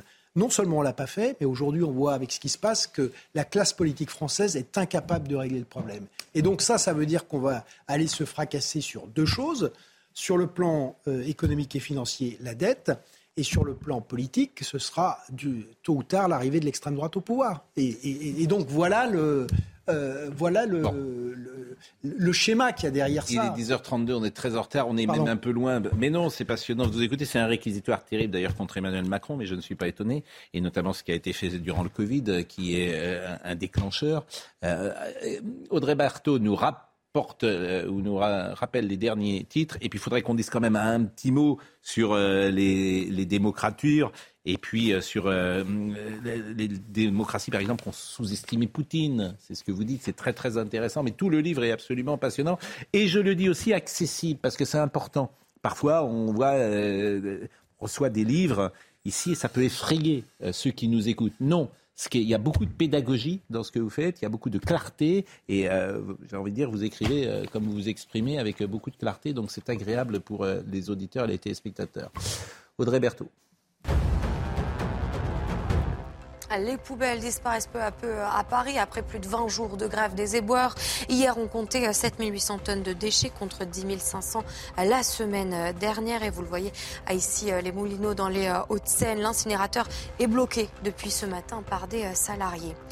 17 enquêtes ont été ouvertes à l'IGPN depuis le début des manifestations. Vendredi, le ministre de l'Intérieur, Gérald Darmanin, avait révélé que 11 enquêtes IGPN avaient été ouvertes depuis une semaine. Cela signe donc une accélération récente des saisines, notamment depuis le 16 mars et le début des manifestations sauvages en réaction au 49-3. Et puis ce week-end, c'était euh, le SIDAction. 3,9 millions d'euros de dons ont été euh, collectés. Ces fonds seront euh, reversés à des programmes de recherche et de soins et à des programmes de prise en charge et d'aide aux personnes vivant avec le VIH et n'hésitez pas à appeler le 110. Vous pouvez toujours participer à la collecte par téléphone jusqu'au 6 avril. Il y a beaucoup de choses évidemment qui sont intéressantes dans votre livre et, je renvoie à sa lecture, mais euh, nous allons terminer par ça. Les démocraties ont sous-estimé Poutine. La grande faute des démocraties occidentales fut sur le plan intellectuel d'avoir cédé à l'illusion de la fin de l'histoire et du sacrifice par les hommes de leur passion à leurs intérêts sur le plan politique, d'avoir méconnu la véritable nature du régime fondé par Vladimir Poutine et ses ambitions impériales occultées par la menace djihadiste. Oui, depuis le, début, c'est impressionnant de voir que ce, régime est, devenu de plus en plus euh, euh, dictatorial, euh, qu'il l'assume. Maintenant, ce n'est pas l'Union soviétique, il n'y a pas le mm. goulag, mais il y a néanmoins un système de terreur qui fonctionne. Et puis, c'est un, un régime qui est fondé sur le mensonge. On le voit très bien quand on explique qu'on veut dénazifier Kiev. On peut dire beaucoup de choses euh, du régime ukrainien, mm. euh, mais, mais, les propos qui sont... Mm. Et, l'idée que la nation ukrainienne, l'histoire ukrainienne, le peuple ukrainien n'existe pas, euh, je suis d'accord avec vous, mais je pourrais vous dire aussi que les États-Unis ont menti lorsqu'ils ont déclenché une guerre euh, ah non, en Irak. C'est bien le problème. C'est ce qu'on a dit, c'est-à-dire que les, erreurs des démocraties, euh, il ne s'agit pas de les. Non, mais c'est le mensonge. Il ne s'agit pas de les, il s'agit pas de les sous-estimer. Et, et, le, le, mensonge n'est pas. Mais ce qui est très important, donc, c'est que Vladimir Poutine, en fait, a annoncer ce qu'il allait faire mm. et que personne n'a voulu l'entendre, sauf effectivement mm. euh, un peu les, pays baltes ou euh, les pays de la frontière euh, orientale. L'autre chose, si vous voulez, c'est qu'en réalité, la guerre, d'Ukraine, elle a commencé en 2014 mm. et on n'a pas voulu le, voir. Et que côté Chine-Exi, on a aussi le retour vraiment à un système maoïste. Donc maintenant, ce qu'il faut, c'est pas se lamenter, il faut mettre en place donc à la fois une dissuasion de ces régimes, mais sans tomber dans l'escalade. Et puis, il faut réformer aussi nos démocraties, parce qu'on l'a dit, elles ont fait beaucoup d'erreurs. Et la manière, la seule manière de répondre, hmm. euh, c'est aussi d'être plus résilient. Et pour être résilient, il faut qu'on arrive à restabiliser la classe moyenne, parce que la, la clé, la stabilité politique des démocraties, historiquement, c'est très simple c'est la stabilité des classes moyennes. Eh si on les euh, met cul par-dessus tête, eh ben, euh, on a le double problème intérieur et extérieur. Je suis obligé de couper parce que Jean-Marc Morandini va être euh, en, retard. Nicolas Baverès, démocratie contre empire autoritaire, la liberté est un combat. Je voudrais citer Frédéric Bastia, que vous connaissez, qui disait il y a trop de grands hommes dans le monde, il y a trop de législateurs, organisateurs, instituteurs de sociétés, conducteurs de peuples, pères des nations, etc. Trop de gens se placent au-dessus de l'humanité pour la régenter. Trop de gens font métier de s'occuper d'elle. Je vous laisse sur cette ce penseur euh, du 19e, euh, très libéral, évidemment. Et euh, je vous souhaite une excellente journée jusqu'à ce soir. Je dois vous dire que Marine Lançon était avec nous, Virginie Leblond-Taïeb était à la réalisation, Marc Fontaine était au son, David Tony était à la vision. Merci donc à Marine, merci à Justine Cerquera. Merci à tous et rendez-vous ce soir.